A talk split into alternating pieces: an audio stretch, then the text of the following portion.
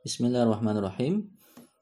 Insya Allah hari ini saya akan berbagi kepada Anda semua tentang Rasulullah SAW yang kita cintai dan bagaimana seharusnya hubungan kita dengan beliau Shallallahu Alaihi Wasallam. Tapi pada tema kali ini sebenarnya bukan uh, semata-mata tema tentang itu, tapi nanti insya Allah nanti akan ada hubungannya dengan yang akan kita bahas nanti. Bagi saya pribadi, ini adalah salah satu hal paling luar biasa yang saya pernah pelajari di dalam Al-Quran. Saya berdoa semoga saya bisa menyampaikan keindahan dan kekuatan atas apa yang saya merasa terhormat untuk mempelajarinya. Pelajaran ini berasal dari surah Yasin. Di surah ini Allah Subhanahu wa taala menjelaskan sebuah kisah unik para nabi. Biasanya Anda akan temukan bahwa Allah Subhanahu wa taala mengutus seorang rasul untuk satu kota. Tapi pada kasus ini Allah Subhanahu wa taala berfirman, "Id arsalna ilaihi musnain." Surah Yasin ayat ke-14. Allah mengutus dua orang rasul untuk mereka. Dan mereka menolak keduanya. Fa'azzazna bisalis. Ayat ke-14-nya, Kemudian Allah memperkuat mereka dengan Rasul yang ketiga. Maka bangsa ini unik dibandingkan dengan bangsa yang lain. Karena ada tiga Rasul yang berdakwah di saat yang bersamaan. Kemudian respon mereka terhadap ketiga ini adalah namun sebelum ke sana Anda harus pahami bahwa Nabi Musa harus menantang salah satu musuh terbesar di dalam Al-Quran, yaitu Fir'aun dan dia meminta bantuan siapa? Nabi Harun. Maka mereka itu berdua. Anda akan temukan di dalam Al-Quran, meskipun mereka berdua, tapi Nabi Musa lah yang berbicara. Nabi Harun itu tidak berbicara. Semua tugasnya tetap dikerjakan oleh Nabi Musa alaihi salam. Nabi Harun ada di sana untuk membantu beliau. Ushdud bihi azri wa ashrikhu fi amri di dalam surat Toha ayat 31 32. Kuatkan saya, jadikan dia sebagai pasangan untuk bertugas. Jadi tugas utamanya adalah sebagai pendukung. Tapi di kasus ini, ketiga rasul ini melakukan dakwah. Semuanya menyampaikan perintah Allah dan semuanya mendapatkan penolakan yang sama. Inna tatayyar nabikum. La illam tantahu lanarjumannakum. Kami merasa kalian semua itu dikutuk. Orang-orang yang di dakwah itu mengatakan kepada para rasul, kalian adalah kutukan bagi bangsa kami. Jika kalian tidak berhenti berdakwah, akan kami lempari dengan batu sampai mati. Layar jumannakum walayamassannakum minna azabun alim. Atau kami akan cara cari cara pedih lainnya untuk menyiksa kalian. Jadi sebaiknya kalian berhenti. Maka ketika ketiga rasul itu pun ditolak. Dan ketika itu terjadi Allah menambahkan orang keempat dalam kisah ini. Jadi tiga-tiga cukup, sekarang orang keempat. Namun orang keempat ini bukanlah seorang rasul. Wajah amin aqsal madinati rajul yas'a di ayat ke-20-nya. Dari ujung kota. Artinya orang-orang ini ada di kota dan di kota tetangga ada orang yang mendengar.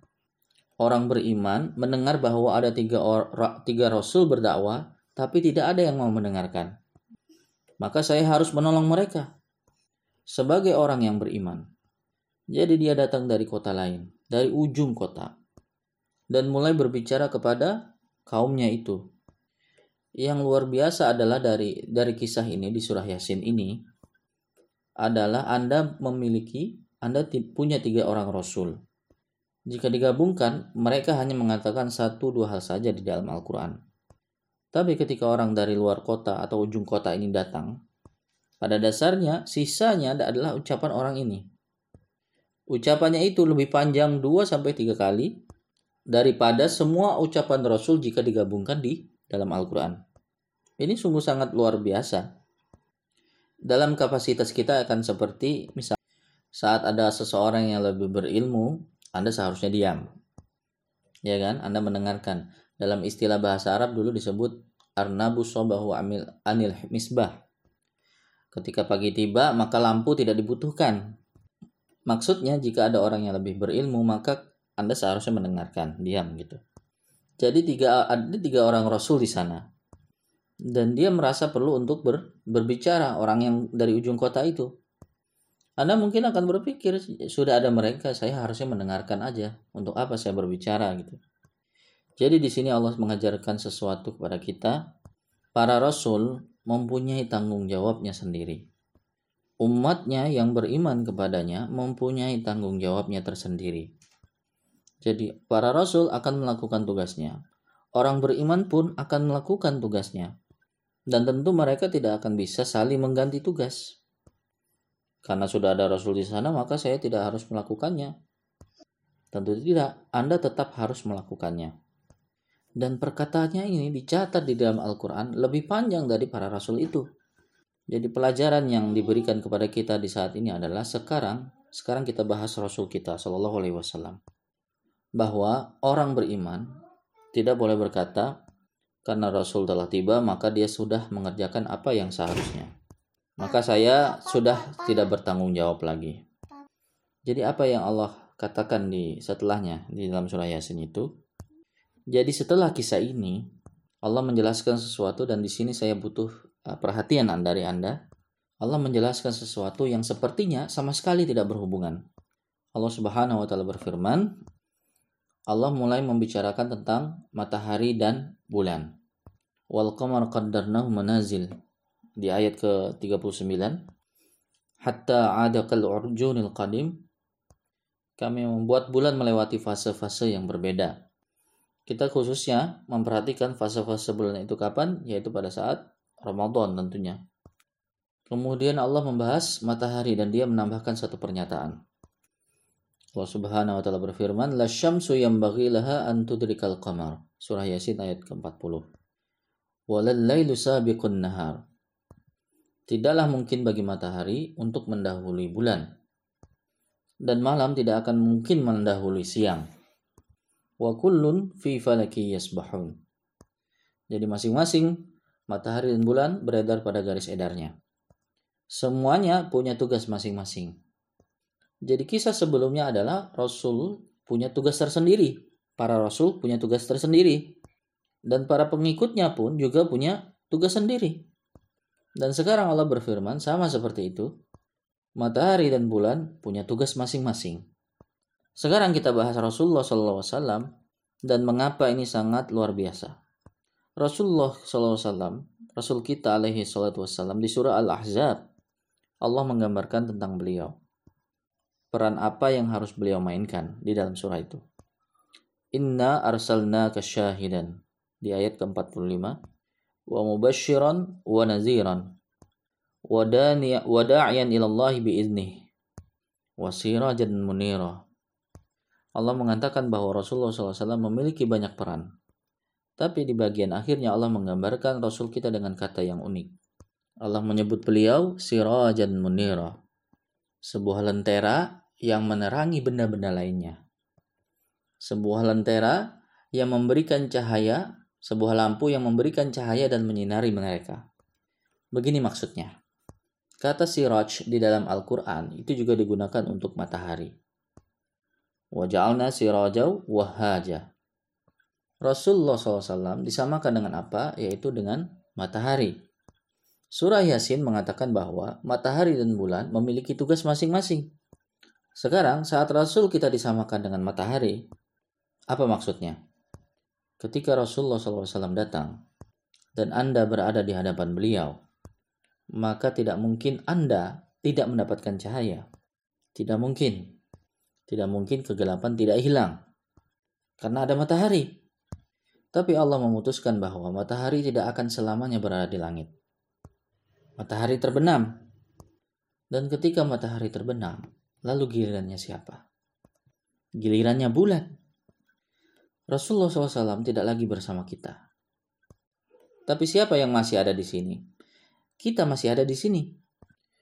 Matahari itu di posisi yang memberi perintah dan bulan itu sebagai pengikut. Kita pun mengetahuinya secara ilmiah, bukan? Bulan hanyalah pengikut. Dan satu-satunya sebab bulan itu bersinar adalah karena mendapatkan pantulan cahaya matahari. Jadi sekarang kita hidup di masa yang gelap. Kita itu seperti orang beriman yang hidup di masa yang gelap dan kita disamakan dengan bulan. dan satu-satunya cahaya yang kita punya. Cahaya itu adalah cahaya yang menerobos kegelapan yang sebenarnya berasal dari mana? Dari matahari, dari Rasulullah Shallallahu Alaihi Wasallam. Jadi iman dari setiap orang yang beriman sesungguhnya adalah pantulan dari ajaran Rasulullah Shallallahu Alaihi Wasallam. Seperti matahari yang menyinari bulan. Sekarang mari kita pikirkan ini. Allah memberikan kita matahari yang tidak mengalami fase-fase. Matahari itu sempurna, tapi bulan,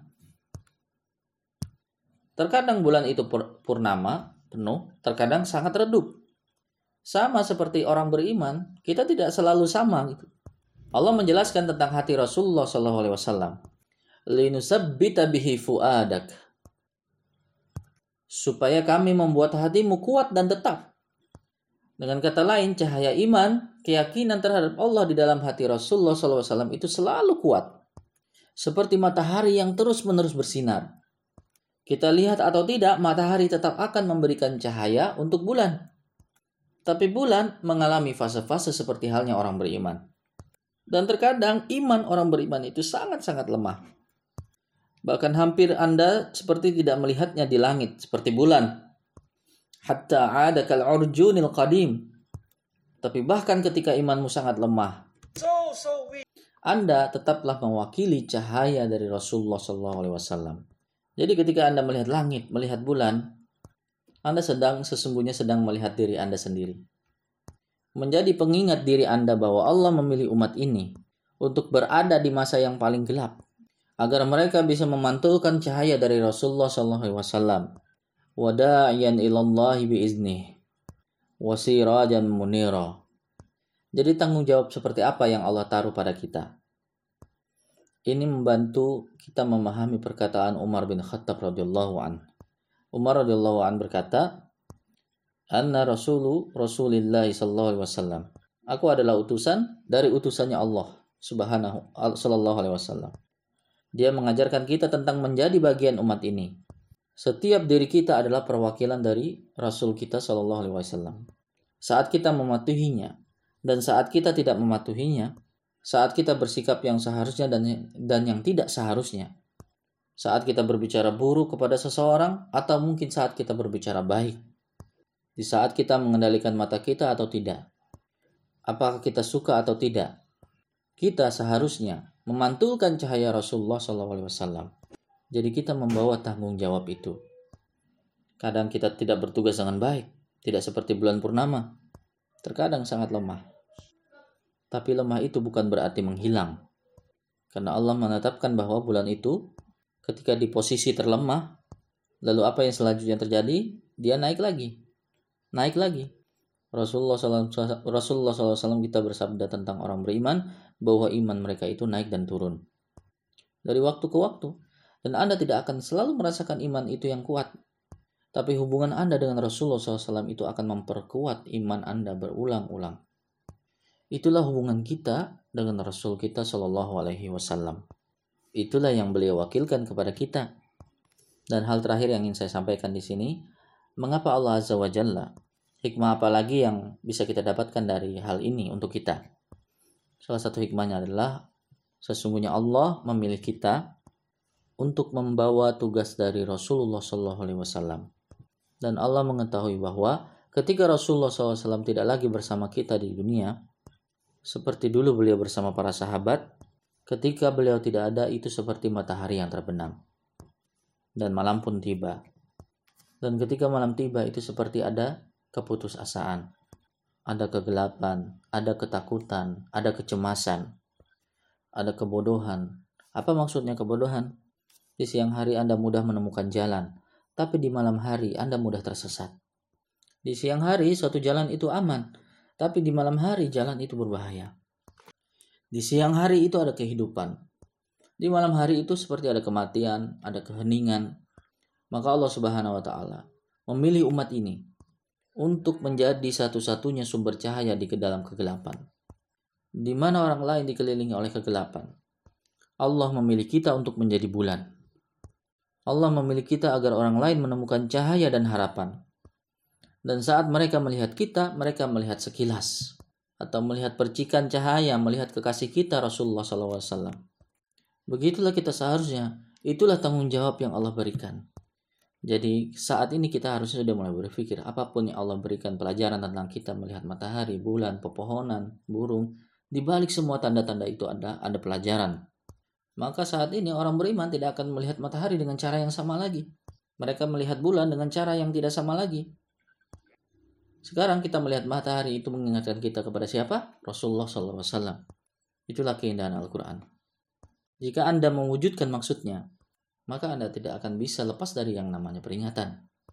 Lepas dari zikir. Tidak bisa lepas dari zikir. Maka itu akan membantu kita untuk tidak bisa melepaskan hubungan kita dengan Rasulullah SAW. Semoga Allah Subhanahu wa taala menjadikan kita semua orang yang membawa cahaya Rasulullah SAW dan memantulkan cahaya itu agar orang lain bisa menemukan cahaya matahari itu. Barakallahu li wa lakum fil Qur'an karim wa nafa'ni wa iyyakum bima fihi minal ayati wa zikril hakim.